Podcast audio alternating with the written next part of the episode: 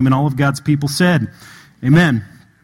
All right, Exodus chapter 20, verses 1 to 21 is going to be our opening reading. If you uh, look along in your Bibles with us, it says this And God spoke all these words, saying, I am the Lord your God, who brought you out of the land of Egypt, out of the house of slavery. You shall have no other gods before me. You shall not make for yourself a carved image or any likeness of anything that is in heaven above, or that is in the earth beneath, or that is in the water under the earth. You shall not bow down to them or serve them, for I, the Lord your God, am a jealous God, visiting the iniquity of the fathers on the children to the third and the fourth generation of those who hated me, but showing steadfast love to thousands of those who love me and keep my commandments. You shall not take the name of the Lord your God in vain, for the Lord will not hold him guiltless who takes his name in vain. Remember the Sabbath day to keep it holy. Six days you shall labor and do all your work, but the seventh day is a Sabbath to the Lord your God. On it you shall not do any work, you or your son or your daughter, your male servant or your female servant, your livestock, or the sojourner or foreigner who is within your gates. For in six days the land uh, the Lord made heaven and earth, the sea, and all that is in them, and rested on the seventh day. Therefore, the Lord blessed the Sabbath day and made it holy. Verse 12 Honor your father and your mother, that your days may be long in the land that the Lord your God is giving you. You shall not murder. You shall not commit adultery. You shall not steal. You shall not bear false witness against your neighbor. You shall not covet your neighbor's house. You shall not covet your neighbor's wife, or his male servant, or his female servant, or his ox, or his donkey, or anything that is your neighbor's. Now, when all the people saw the thunder, and the flashes of lightning, and the sound of the trumpet, and the mountain smoking, the people were afraid and trembled, and they stood far off, and said to Moses, You speak to us, and we will listen, but do not let God speak to us, lest we die. Moses said to the people, Do not fear, for God has come to test you, that the fear of him may be before you, that you may not sin. The people stood far off while Moses drew near to the thick darkness where God was. This is the word of the Lord. Over the next uh, five weeks, we are, believe it or not, going to land the plane in Exodus. We're going to complete this book in the next five weeks. Now, if you've read through Exodus, you know we have a number of chapters remaining. So, how are we going to accomplish this? We typically preach uh, verse by verse for the most part, chapter by chapter. And we will continue to do that loosely, but in our remaining time in this book, we're actually going to be looking at some key themes that emerge uh, within the book of Exodus. Uh, the first theme of which is the law of God, which we're going to look at this morning. Next week, we will look at the tabernacle. Uh, the following week, the priesthood, idolatry, and then lastly, the glory of God when God's glory fills uh, the tabernacle as Exodus comes to a close. So I hope that you will find as we journey through these next five weeks uh, this Old Testament book enriching to your life and also the connections that we're going to make as these uh, themes all point to a coming Savior, Jesus Christ. Which brings us to our main idea for this morning, our, our guiding idea is this saved by grace, set free for obedience, and then ultimately fulfilled by Jesus. Saved by grace, set free for obedience, and ultimately fulfilled by Jesus. Listen to the way uh, that chapter 20 opens. If you look to the screens or to your Bibles, it says this And God spoke all these words, saying, I want you to hear this I am the Lord your God. And then listen to what God has done, who brought you out of the land of Egypt out of the house of slavery. Israel is saved, right? And then he's, and then God says this, you shall have no other gods before me. He sets forth the, the basis for the whole law, the whole of the Ten Commandments is that you will not have anybody else before me. Your sole focus will be on the Lord. Again, notice the order. Israel was saved first by the grace of God. Okay, where do we get that from? We, we draw a little bit further on this truth. I don't have this on the screens, but uh, just listen along. Deuteronomy 7 7 actually captures this point well. Moses says this It was not because you were more numerous, he's speaking to Israel, that you were saved. And uh, let's pause there. It's not because they were more numerous, saying because it's not because they were great that God saved them. It says that the Lord set his love on you and chose you, for you were the fewest of all people. In other words, you weren't that great in number. But because the Lord loves you, and then also because he's keeping his word, because he is keeping his oath to their forefathers. If you remember last week, we talked about the covenant that God made with Abraham. God is keeping his word to Abraham by saving Israelite out of Egypt. They're saved by grace, by the keeping of God's word, by his love set on them. Moreover, they were not saved to remain in the same condition, the same position, the same place, but to be set apart. That's what Israel's purpose was to be a light to the nations. They were set free, we find here, for the way that they would shine that light was that they would be obedient to the law of God, as conveyed here in the Ten Commandments.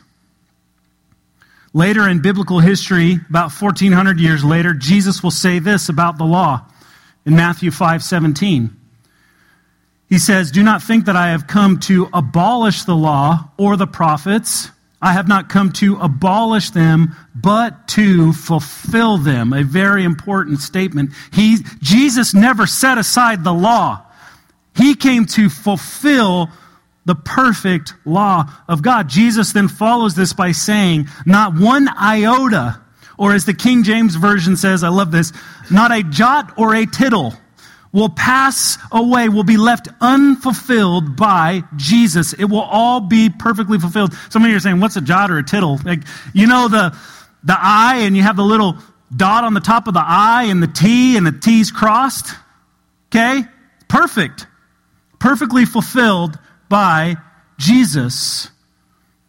Through Jesus and his indwelling spirit, we are then set free for obedience to his commands.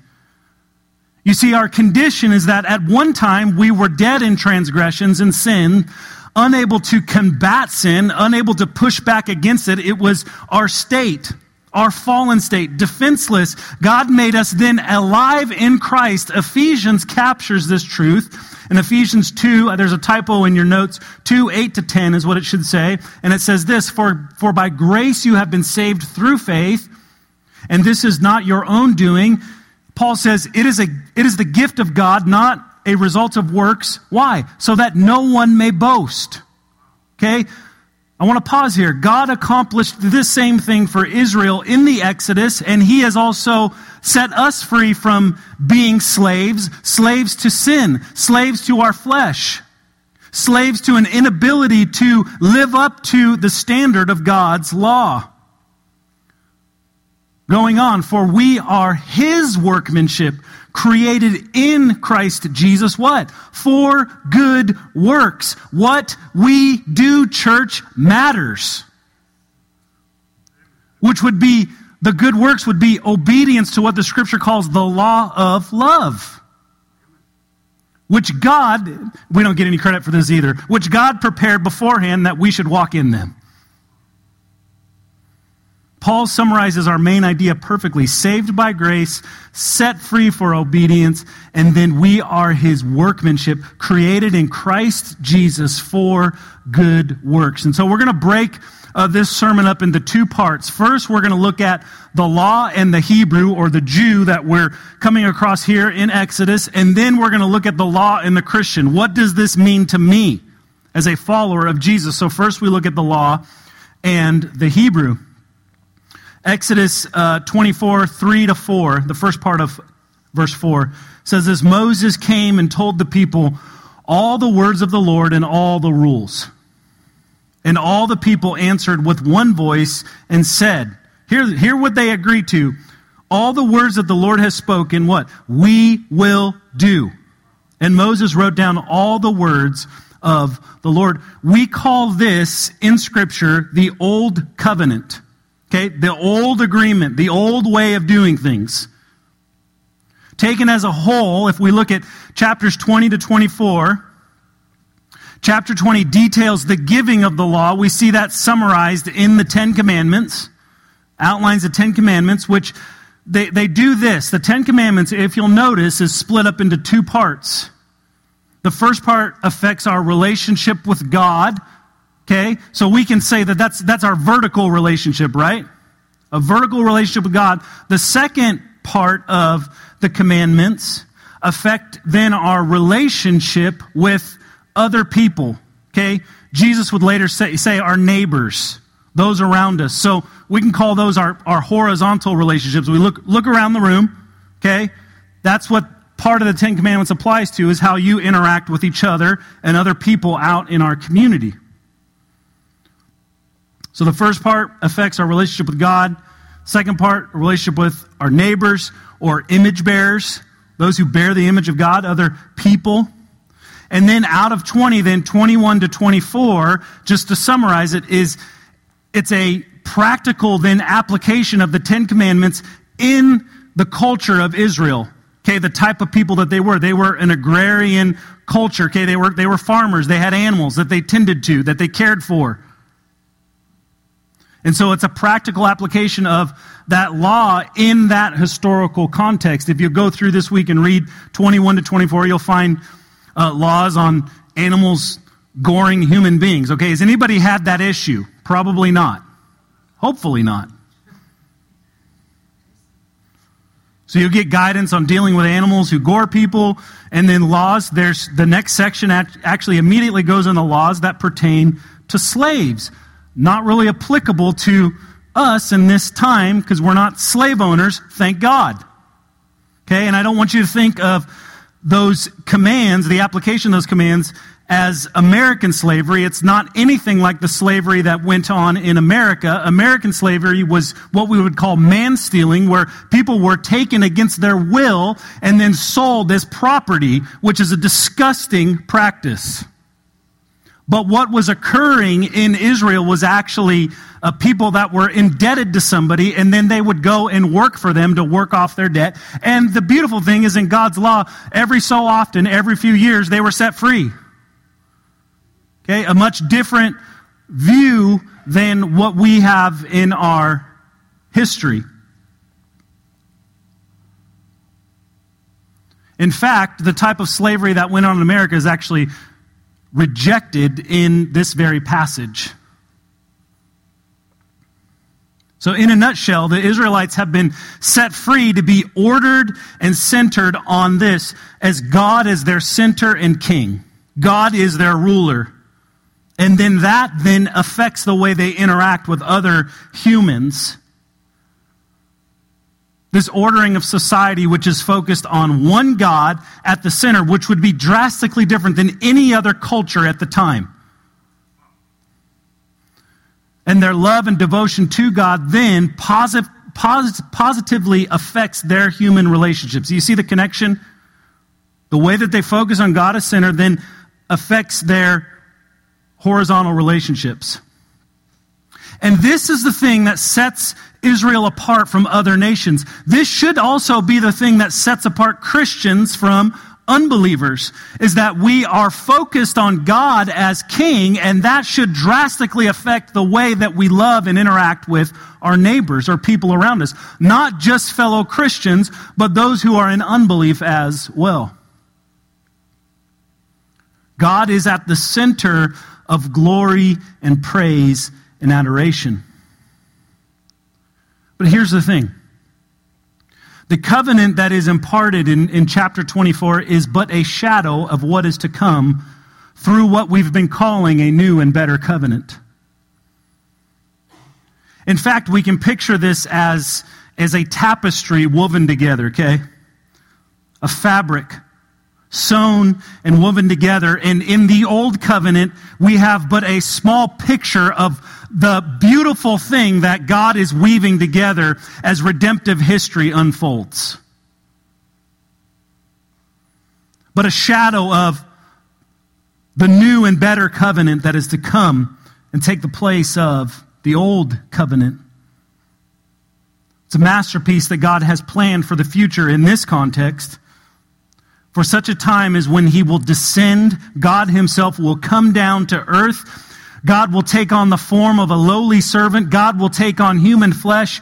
And God himself will fulfill this very law, ushering in a new and better covenant for which the old covenant is just a shadow. And, church, here's the thing now as we transition to the law and the Christian, we are this new covenant people of God. That's why Jesus at the Last Supper said, This wine is the new covenant in my blood that I give to you. No longer, as the Israelites are, we confronted with the power of God outside, up on a mountain, or leading us in a cloud because the power of God has come this way. One, the power of God walked among us in the person and work of Jesus Christ. And two, the power of God has been poured out into us through the pouring out of the Holy Spirit at Pentecost. And his word teaches us this that the Spirit has put the law within us. It is, he has written it on our hearts as the new covenant people of God. So then, how does the Christian relate then to the law? What, are the, what does the Ten Commandments mean to me here? The law and the Christian. The law and the Christian. We're going to look at three points under this heading. Number one, the law gives us a measuring stick. The Ten Commandments gives us a measuring stick. I want to back up just a second because we have a tendency in our, our hearts, man, we just we want a checklist so bad. Give me a I just want to check off the box so that I can move on. Okay, and so and so we'll take the law and say, okay, I completed the checklist, now I'm good. And so I want to begin with this truth for you, Christian. We must clearly understand this that we are saved by grace alone, through faith alone, in Christ alone, for the glory of God alone, as revealed in Scripture alone. Amen? However, the law or Ten Commandments cannot be thrown aside as obsolete. Because they provide a framework to measure, because we are saved by grace, the Ten Commandments now provide a framework for us to be measured against Christ. And that measure is important because as we we desire that God's word calls us to be sanctified, to grow in Christ's likeness. The measure of that is I can go to Exodus chapter 20 and say, how am I measuring up to these things? I can go to Matthew uh, 5 to or chapter 5 to chapter 7 and look at the Sermon on the Mount and see what Jesus does then with this law. And I can say, how do I measure up to the words of Christ in Matthew chapter 5 through 7? How am I growing in holiness? How am I growing in Christ likeness? Not so that we can give ourselves a pat on the back, but so that we can praise God all the more because He took a dead sinner and He rose them to new life. So let's look at a few of these commands. If you look to your notes or to the screens, says, You shall have no other gods before me. Then looking to the, the horizontal commands honor your father and mother. You shall not murder. You shall not commit adultery. You shall not steal. You shall not bear false witness. You shall not covet your neighbor's house. And then a list of on and on and on. So let's measure ourselves to these commands. I know I'm kind of sweating a little bit too. I'm with you guys. You shall have no other gods before me. Okay, the question we ask then have you ever made something in your life more important than God? I have. I've fallen short in that regard. Money, your job, your family. How about yourself? I mean, really, that's the heart of sin is that we put ourselves in the place of God. We think we know. I know better than God. This is the way I'm going to do it. I mean, that's the first sin. Did God really say? Mm, fruit looks really good. How about honor your father and mother? Pretty good kid. Seems simple enough. Interesting thing is, this command actually has a promise attached to it. I love the connection of honoring your father and mother, and it says the, the promise of your days going long in the land, right? Because mama going to lay down a whooping on you if you're not honoring her. Days are going to go a lot better. You're honoring mother and father. It's a command that has incredible practical value in family life. And it's, it's this when we see that command, there's a connection there to authority. Are you willing to place yourself under the authorities that God has placed in your life?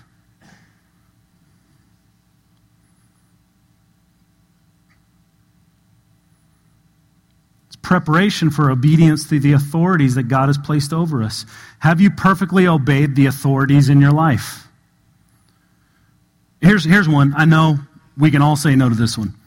You shall not murder. Surely we haven't broken this one. But we need only look to the words of Jesus to gain further insight into this command where he gives us a better understanding you see, we may not have physically murdered someone, but the question is this Have you ever harbored so much bitterness toward someone else in your heart that you've wished bad things on them? Have you ever struggled with that before? You just harbor bitterness towards somebody. Somebody has hurt you so bad. Have you ever hated somebody? Jesus equates that to murder. We can go on and on. The law helps us in two practical ways. One, it gives us a measuring stick for growth in Christ's likeness. We're understanding that. We need only look to the way Jesus fulfilled the law.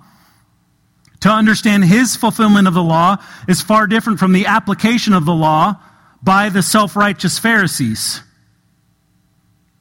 Hey, Jesus if you want this week, I'd encourage you, read the Sermon on the Mount. Jesus digs in deep to the heart of the matter. It's about your heart.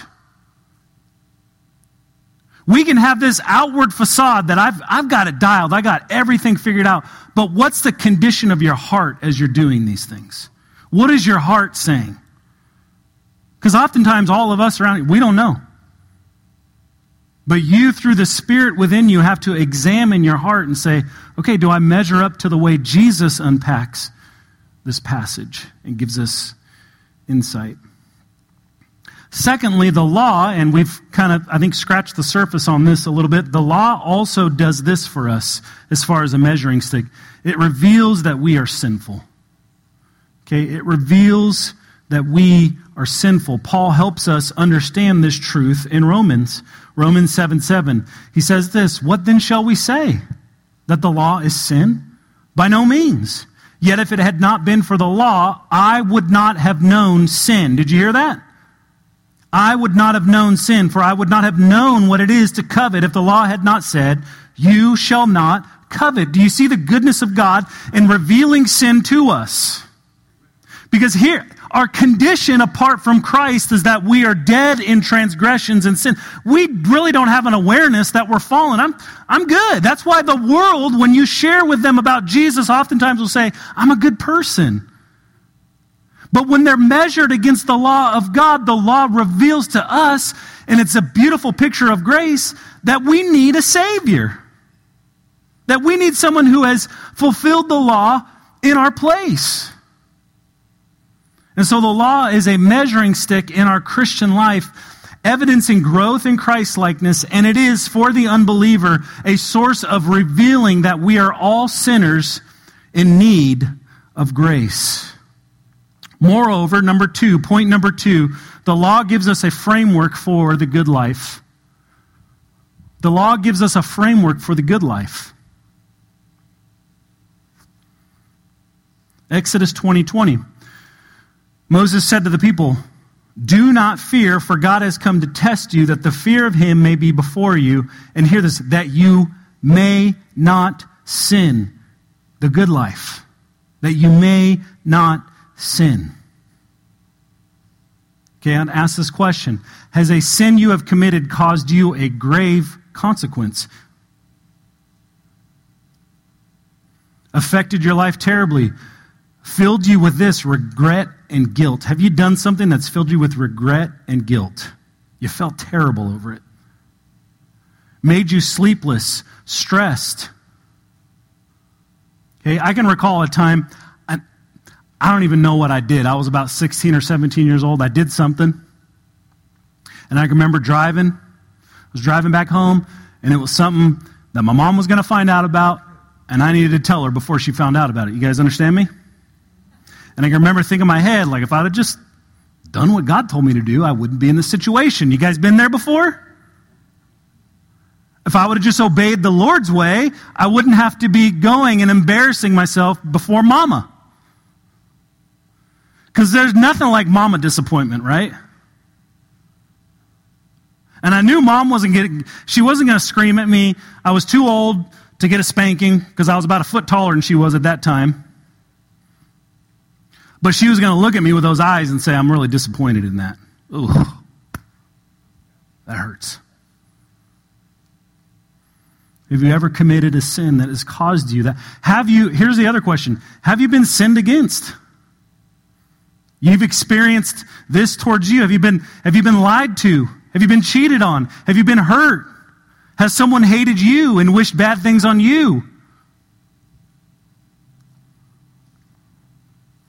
You see, the bottom line is, is when we look at the Ten Commandments, the law, they are incredibly practical to the ordering of our everyday life. If we examined ourselves up against these things, we're not saved through them, we're saved through faith in Jesus Christ.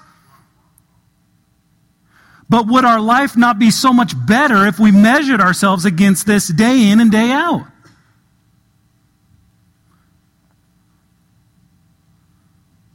Living in light of God's law, both in external actions and internal conviction, gives us a framework for the good life. Let's just look at covet. Can you imagine if you didn't covet things? Man, I really wish I had that thing over there. And I kind of wish that they didn't have it and I have it. Because I deserve it, God. I deserve that thing more than that person. I mean, don't we do that with the really wealthy people in our culture? I mean, we're facing that right now. I'm not going to get into any names, but turn on the news and there's a certain person who everybody says they, they sh- I'm not saying they're a moral person or an ethical person, but everybody has an opinion on what this person should do with their money. There's a lot of covetousness that goes on in our culture towards those who are incredibly wealthy. And again, not getting into the ethics behind all of that, but we all get sucked into that. Yeah, that guy should really do this with his money instead. That person should really not do this with his money. Can you imagine how much we could accomplish if we didn't spend time letting that stuff just burden our hearts and instead we were focused on the Lord and his work and loving other people? Moses infers that this the law leads to the good life later on in Deuteronomy 12 28, he says this Be careful to obey all these words that I commanded you. And then he says this, that it may go well with you. Isn't that really clear? You command the law of God, it's going to go well with you. He says even further, and with your children after you forever, when you do what is good and right in the sight of the Lord your God. It's a picture of the good life. I think oftentimes we miss this point. The law helps us understand a better way of living because it gives us this, okay? The law gives us this an objective moral standard that doesn't arise from what I think is right or wrong. What do I mean by that? God says what is right or wrong, and that is the truth. And here's the reality in our culture, Individuals want to say, I know the truth, and my truth is my truth, and your truth is your truth. But that's just a lie. It's a lie to excuse sin. It's a lie from the pit of hell. Because the only source of truth is the one who is truth. It's God. The only person who can say this is right and this is wrong is God. We don't get to rewrite the law of God because we say, well, in our historical context, it really didn't mean that. God is God. His word says that He's the same yesterday, today, and forever.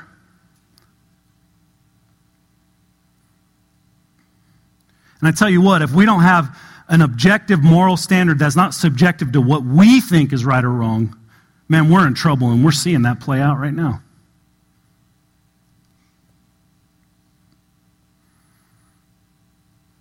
The law provides us a moral standard. Practically, life will go better for us if we are measuring ourselves to the law of God and upholding the law in our everyday life. I believe it's why the longest psalm in Scripture, Psalm 119, is all about what? The law of God and praising God for what? His word and his law. Here's just one little piece of that, 9 and 10. How can a young man keep his way pure? He asked this question. By guarding it according to your word. With my whole heart I seek you. Let me not wander from your, what? Commandments, from your law, from your statutes, from your ways. Because it will keep my heart pure. Jesus, when challenged on what the greatest commandment is within the law, summarizes the whole law in two statements.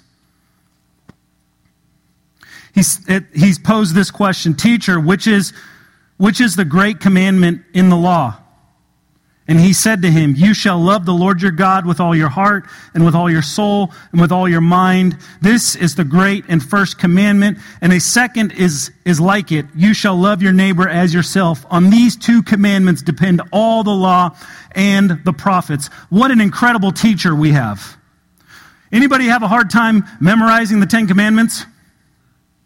Okay? Jesus says, Know these two things. Love the Lord your God with all your heart, soul, and mind. Love others as you love yourself. Ten Commandments summarized in two points.